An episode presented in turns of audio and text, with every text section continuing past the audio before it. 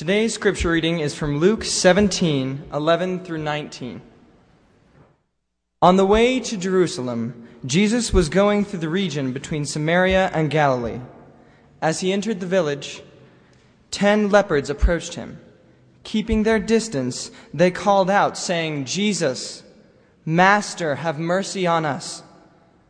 When he saw them, he said to them, Go and show yourselves to the priests. And as they went, they were made clean.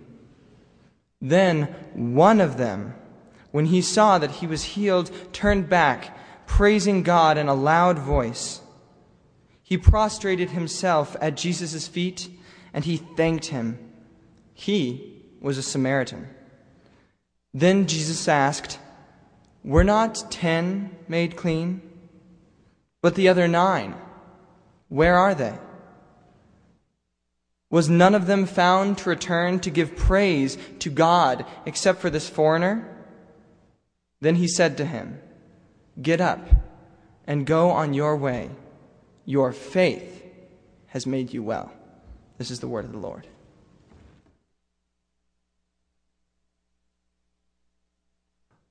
Talk about this text today, this wonderful story we have of Jesus healing 10 in one fell swoop. Ten lepers. Here's Jesus coming along, going down the road, and far off, there are ten lepers all gaggled together, which is often the case. Uh, the, when you're a leper, the only friends you have are other lepers. And they call off from a long distance Lord Jesus, have mercy on us.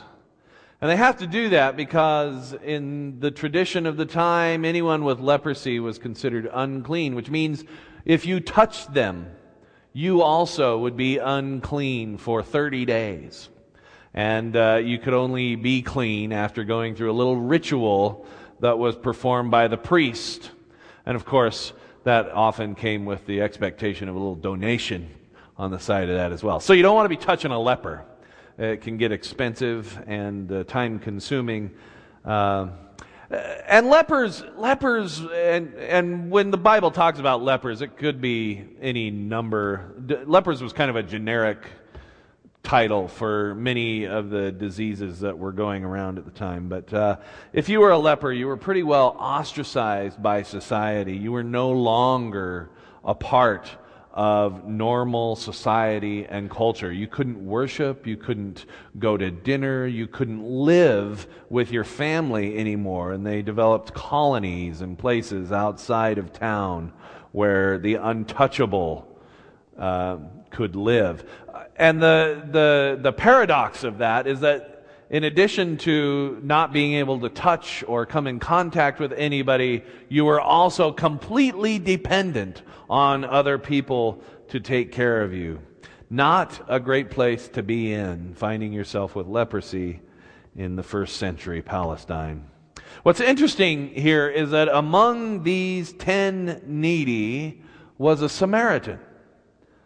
Now, Samaritans were the lowest as far as the Jews of Palestine were concerned, were the lowest of the low. And I, you've heard me talk about this before, and I'm sure you've heard it in other places, that, that there was this rift between Jews and Samaritans of the time, and, and what exactly a Samaritan was is debatable. If you ask them, they were, they are part of the Jewish people who were left behind when people went into exile and they therefore kind of were left on their own. And so they have their own kind of theology that evolved while the main body of Jews were in exile.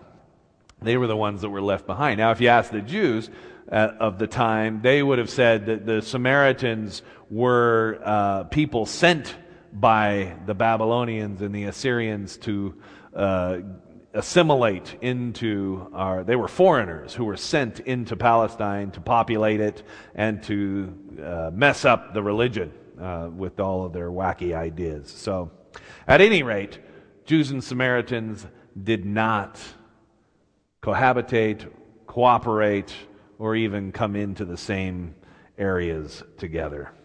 And yet, here they were together. And I, I guess it, it makes me think that leprosy is a lot like uh, Air Force basic training.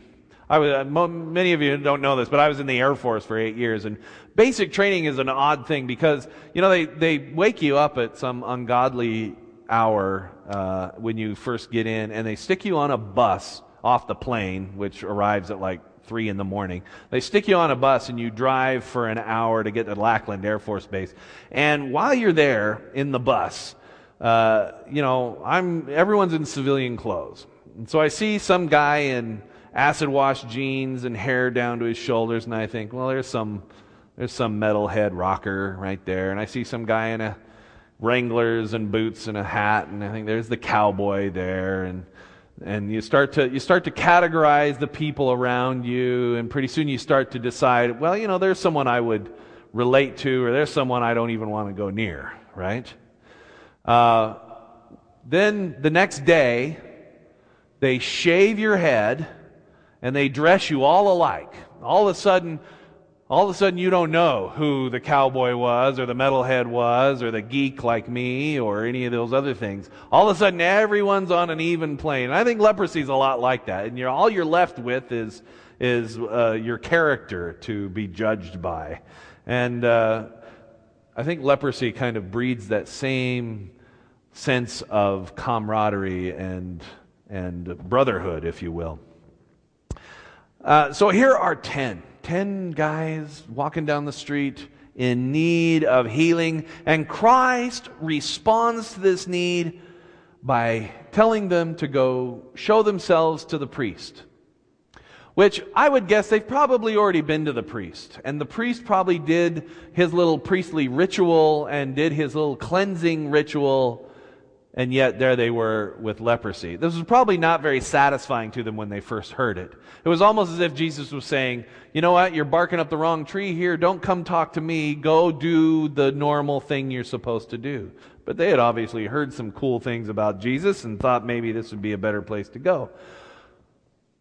So they go, probably discouraged, but as they went, the leprosy disappeared and they were healed miracle. Jesus didn't even touch them, just said it, and they were healed. It was wonderful.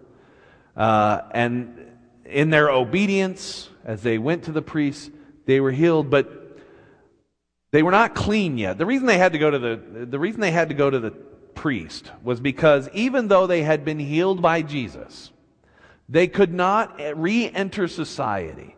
They could not rejoin their loved ones. They could not be a part of the structures of society, Jewish culture and everything else, until the priest's authority said they could. And so they had to go to a priest who was going to do the whole ritual over again, and then he would declare them clean and take credit for their healing and accept a little donation uh, on the side for all of their efforts. Then they could go re enter society. So once they had been healed, Nine immediately proceeded to the priests. Why? To get their lives back. To get back to normal. Oh, I just want to get back to what I was going to do. Oh, I want to, I'm going to go join my football team again. I'm going to go camping. I'm going to go fishing. I'm going to go kiss my wife. I'm going to go do all these wonderful things that I haven't been able to do for so long. They all ran to the priests to just get their lives back to the way they were. The Samaritan, he also wanted his life back, but he alone stopped before going and returned to praise God for what God had done. Then Christ asked, Were not ten healed? Yet here this foreigner comes back to praise God. Christ then commends the Samaritan for his faith. Now, part of this may have been that the Samaritan probably wouldn't go to the priest. He would probably just go back to the Samaria and not have that thing. But here was the Samaritan showing the kind of gratitude that Jesus was expecting. There's a lot of things going on in this text. One of the things that Luke is trying to convey to us in this text is the, the, the reality that If you want to be healed, and that's by healed, Luke and everyone else probably means if you want to have the full and abundant life and the wholeness of life that Jesus promised, you don't go to the priest. You don't go back to the rituals and the empty promises of the corrupted priests. Where do you go? You go to Jesus. Amen? You go to Jesus to experience wholeness. Everything that you would expect of God, that you might have gone to the priest to expect, you can expect from Jesus Christ.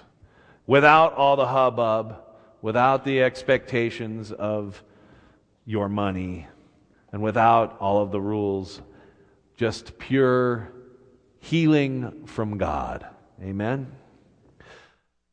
But there were some other things happening here, and I, I you got to wonder what the difference was. Why only one? Here were 10 people for whom fate had completely changed their lives. Leprosy had taken away any hopes or dreams they had about what their life would be like. Then, in an instant, their lives were completely changed. All of a sudden, they had their lives back, and the world was their oyster again the world was opened up to them again. All of a sudden, they could be touched. All of a sudden, they could be hugged. What an incredible experience. And yet, I get the feeling that for nine of those lepers, this experience would not last very long. Our memories can be short. Oh, I'm sure that they were thankful. I'm sure that they had, they, I'm sure they were overwhelmed with gratitude. But for what? Getting back to their normal lives. It's as if they were saying, Great, now I can go back to doing things myself the way I always wanted to do them, go get a job I always wanted. And I wonder how long it would be before they even forgot that they were lepers. I wonder if they'll ever touch lepers anymore. I wonder if they went and spent time at the colony taking care of those who were so dependent on others. I wonder if they stopped hanging around with Samaritans as society would dictate. I wonder if they just went back to normal. However, for one, for one leper, this was a life transforming event. This awful disease ravaged his life and in his brokenness, he came seeking Christ. And it was the depth of change that was different. For nine, Christ merely cured them of a physically debilitating disease. For one, Christ transformed his life and he was given a new life. And he would never, ever be the same. There was no going back to my old life because he had been transformed by the, by the healing power of Jesus Christ. Amen?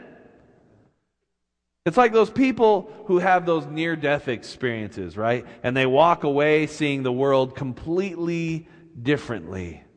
They have a new, renewed passion for living and for loving. This one leper had experienced that and came out and, and came out with gratitude and acknowledgement of God's mercy and God's grace. You know, the, the, Samaritan recognized that he could go back like the others and get his life back and go on being the person he was, or he could run back to the source of life and transformation, Jesus Christ. He chose to run back to Christ.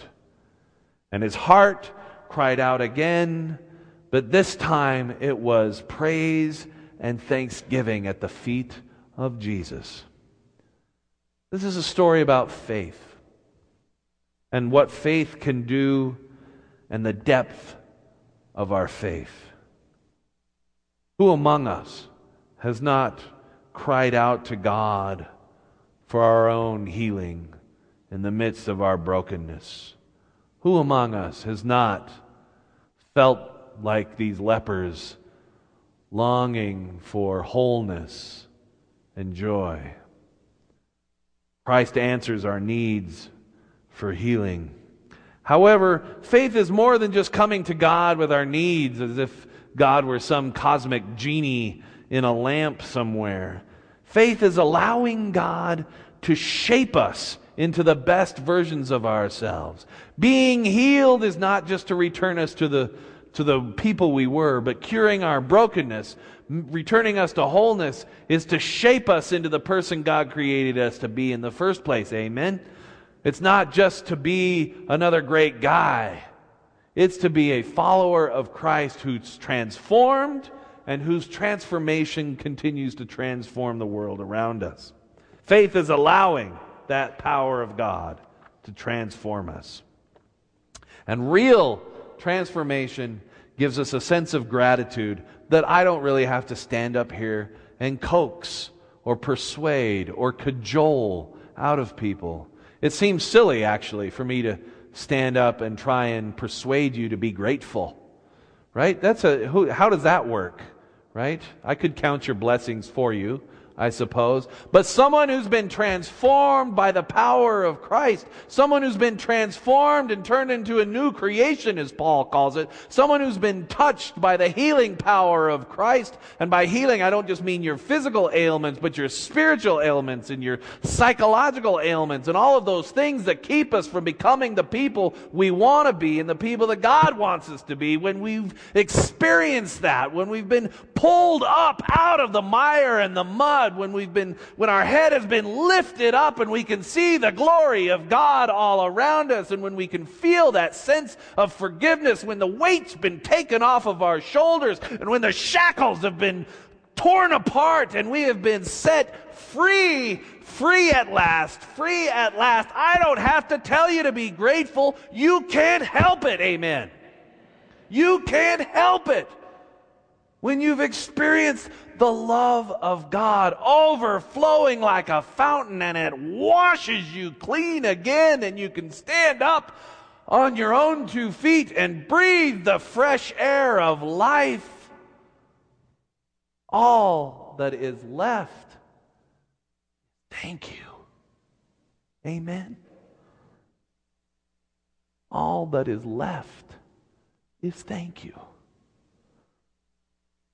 and to say in your heart of hearts, I'm never going to go back. I've tried that way of living. I've tried doing it myself. I've tried fixing things. I've tried making things happen. I'm never going to go back. All that's left is to say, I'm going over here. Whatever you want me to be, God, that's what I want to be. Whatever you ask of me, help me become that. That's what gratitude really is. Amen. Let us pray. Merciful God, healing God, God who knows our brokenness, but sees our wholeness and longs for us to see it. We thank you. Help us to live out our lives in, in gladness for all that you have done and become and are. We ask these things in the name of Christ. Amen.